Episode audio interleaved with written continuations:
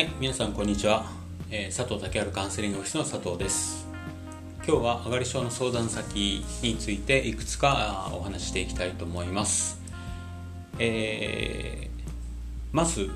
臨床心理士というものがあります。うん聞いたことある方もいらっしゃいますか？いらっしゃるかもしれませんけれども臨床心理士っていうのは、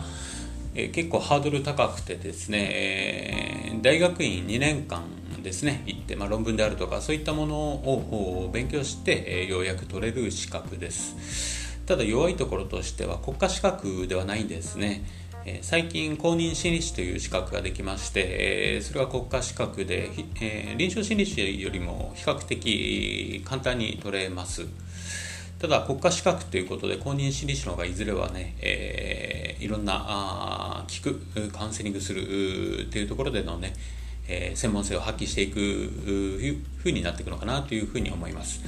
でこの臨床心理師ですけれども、えーカウンセリングであるとか人の話を聞くっていう意味では一番訓練を積んできていらっしゃる方々です。資格取った後もですね更新研修といいまして一定程度の更新いろんな研修ですね。心理学メンタルヘルス等の研修をしなければならないので結構濃い勉強をしていらっしゃる方が多いです。じゃあこういった方々が、え卒業後どういった仕事に就くかというとクリニックであるとか、えあとスクールカウンセリングスクールカウンセラーとして活躍される方あるいは結局人の話を聞く、まあ、プロフェッショナルですのでいろんな分野にえ聞く分野において、まあ、カウンセリング病院でもね、えーそういったお仕事に就かれる方が多いです。一番ある意味潰しの効く仕事かもしれません。でメリットとしてはやっぱりその専門性ですけれどもうんデメリットとしてはどうなんでしょうね。うん。今の大学教育心理学っていうのはどの程度どのようにやってるかって詳しくは分からないんですけれどもやっぱり最先端っていうのもなんですけれども古い勉強であるとかあーなんていうんですかね。後半に勉強するのである意味問題解決的な最近のカウンセリング目的思考的なカウンセリングの部分がどの程度学んでるのかなっていう気がします。あとこれは他のカウンセラー資格とも同様なんですけれども、まあ、臨床心理士という資格を取ったからといって、まあ、それで非常にうまい、え実践実践で使えるカウンセリングできるかどうかというとこれまた別物でしてあくまでそれだけの勉強してきたでそこから先ってあ、えー個人の努力っていう部分があるので臨床心理士ついてますだけで鵜呑みにして、えー信頼できるっていうふうに、えはならないかもしれません、まあ、ただ一方先ほども言いましたように一番専門性のある資格かなというふうに思います。で次にカウンセラーですね、えーカウンセラーっていうのは本当厄介な資格でしてまずカウンセリングカウンセラーっていうのは国家資格ではありません。民間資格です。民間資格である以上ある団体ある組織が、えーうちの研修受けたらカウンセラーの資格出しますよというと取れちゃうんですね。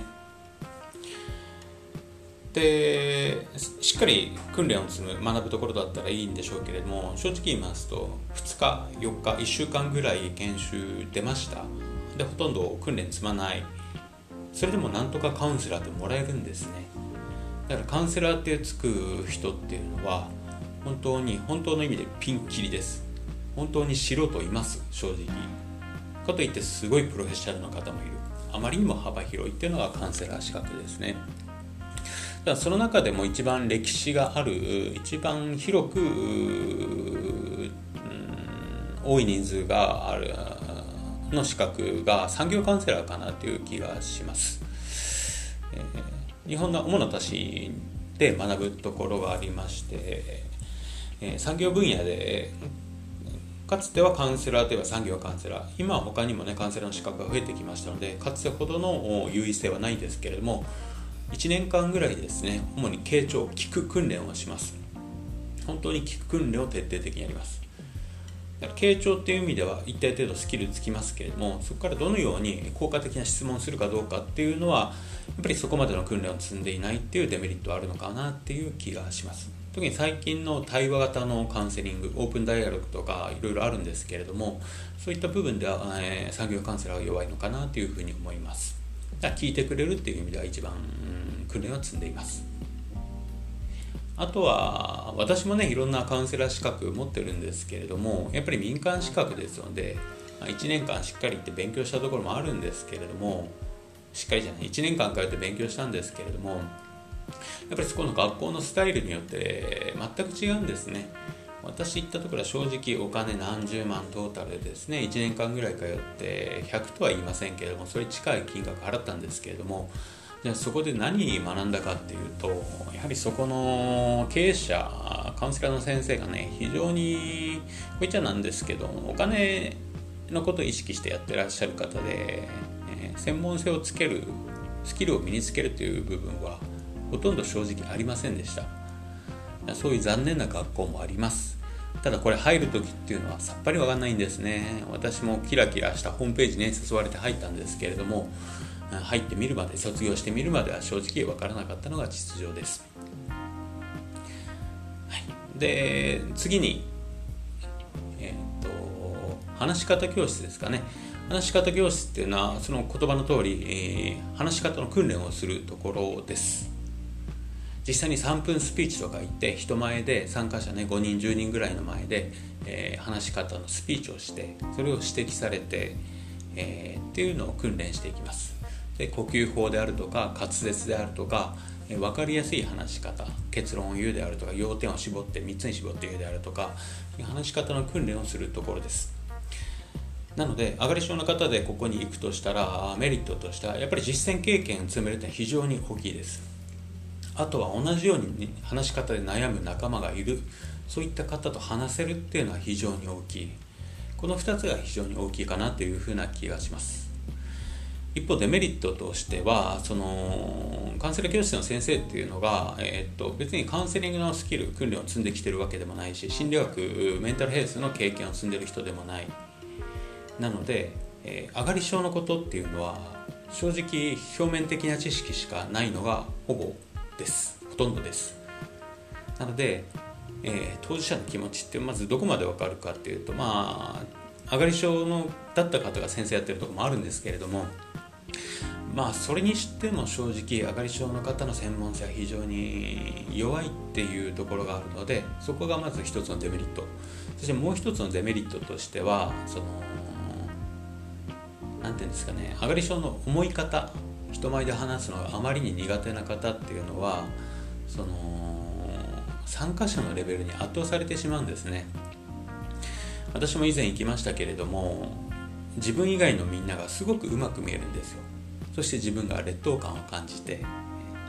わこんなところに私とてもついていけないっていう感じで来なくなる方って非常に多くいたんですね。そういったデメリットがあるのかなというふうな気がします。あもう一つか。もう一つあの上がり症の克服で言うとしたら、えー、話し方のスキルをつける身につける話し方が上手くなるっていうのは優先順位で2番なんですよ。これ私の考えですけれども。1番は、えー、人生の在り方であるとか症状への在り方っていう本質的なところを直さないと上がり症って治りづらいんですけれどもどうしても話し方教室っていうのは第二優先的な話し方のスキルを身につけるところなので、えー、そういう部分では表面的な解決になりかねないというところがあります。ただ一方で軽度の上がり症の方にとってはやっぱりその話し方人前で話して自信をつけてというところで、えー、そういった意味では有効かなというふうな気がします。あとはボイストレーニングですね、えー、ボイストレーニングはあそのまた言葉通りに、えー、発声練習声の練習をするところです。まさに滑舌発語うん腹式呼吸ですね。そういったものをやっていきます。だから声に自信がない。話す声の大きさスピード等々そういったものに自信がないという方には、えー、そういったところに行くことによって、まあ、発語の自信がつくかもしれない。どもりの方はどうなんでしょうね。これは表どもりっていうのは発声練習して治るものではないとは思うんですけれどもうん、ちょっと違うでしょうね、えー、どもりの方にとってもまあ詳しくはちょっとねボイストレーニングわからないんですけどそんなには効かないような気は私としては正直しますね。まあただその腹式呼吸を身につけることで発語プラスなんだろう自分の心身のリラックスっていうのを得られるかもしれません。いずれにせよこういったその臨床心理士カウンセラー、えー、話し方教室ボイストレーニングですけれども正直やっぱり外からじゃね分かりづらいんですよ。どの先生がいいかどの教室がいいかって非常に分かりづらい。一番いいのは口コミですよね。口コミをどう聞けるか。卒業生の言葉をどう聞けるか。現在今通ってらっしゃる方の言葉をどう聞けるか。そういった機会に触れられるか触れない触れられないか。それが大きいような気がします。そしてもう一つカウンセラーは、えー、どんなに上手い人でも相性っていうのはやっぱりあったりするんですよ。で私もそうですけれども実際カウンセリングでうまくいかないケースも正直あるんですよ。アグレッションの方のカウンセリングいろいろやってきましたけれどもやっぱりうまくいかなかったケースもあるしなんとなくその方が1回だけ来てその後どうなったかわからないっていう方もいらっしゃいます。そういったこともありますのでやっぱその直感的なあこの人合うの合わないんだなっていうので決めるのもありかもしれませんね、まあ、そういった